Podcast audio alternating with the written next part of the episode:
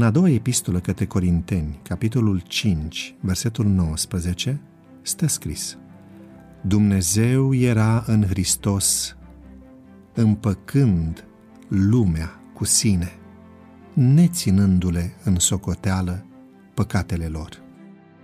Cu siguranță că fiecare dintre noi a greșit, cel puțin odată, în procesul maturizării. Un proverb românesc spune, citez, doar cine nu muncește, nu greșește. Iar Biblia afirmă cu convingere, citez, nu este niciun om neprihănit, nici unul măcar. Roman 3 cu versetul 10.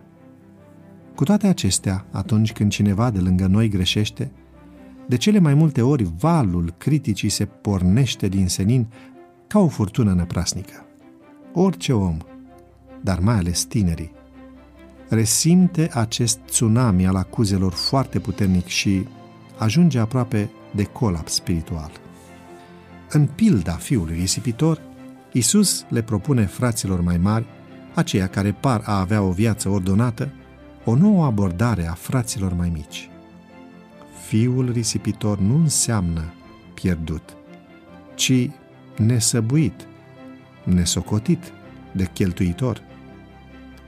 Iar termenul acesta se potrivește la fel de bine și pentru descrierea tatălui, fiindcă tatăl a refuzat să socotească sau să țină seama de păcatul fiului cel mic sau să-i ceară banii înapoi, ceea ce a fost foarte deranjant pentru fiul cel mare și pentru comunitatea locală. Isus ni-l descoperă pe Dumnezeu ca Tatăl marii generozități, care este literalmente risipitor pentru noi, copiii lui cei răzvrătiți. Astfel, dar, Domnul ne propune tuturor să lăsăm din mână pietrele amenințătoare și să ne sacrificăm, făcând risipă de dragoste, iertare și înțelegere, pentru a-i câștiga pe fiii risipitori, dar nu pierduți, care umblă în derivă în căutarea a ceva care să le umple inima.